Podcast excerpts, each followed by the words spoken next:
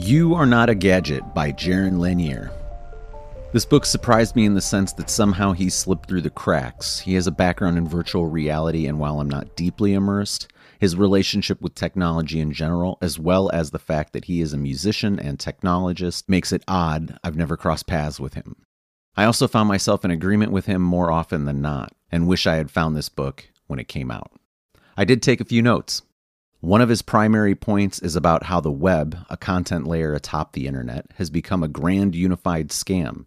It's hard to argue against this when you understand how siloed the experience is by the biggest players now compared to how wild it was in the early and mid 90s.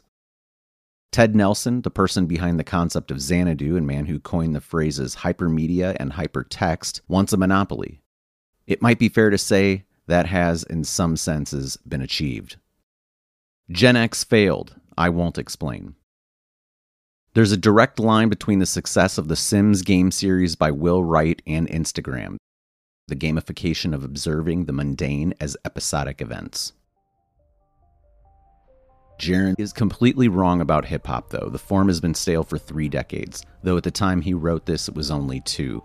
While vocal presentation has evolved, if you really want to stretch that meaning, the actual music has become stagnant.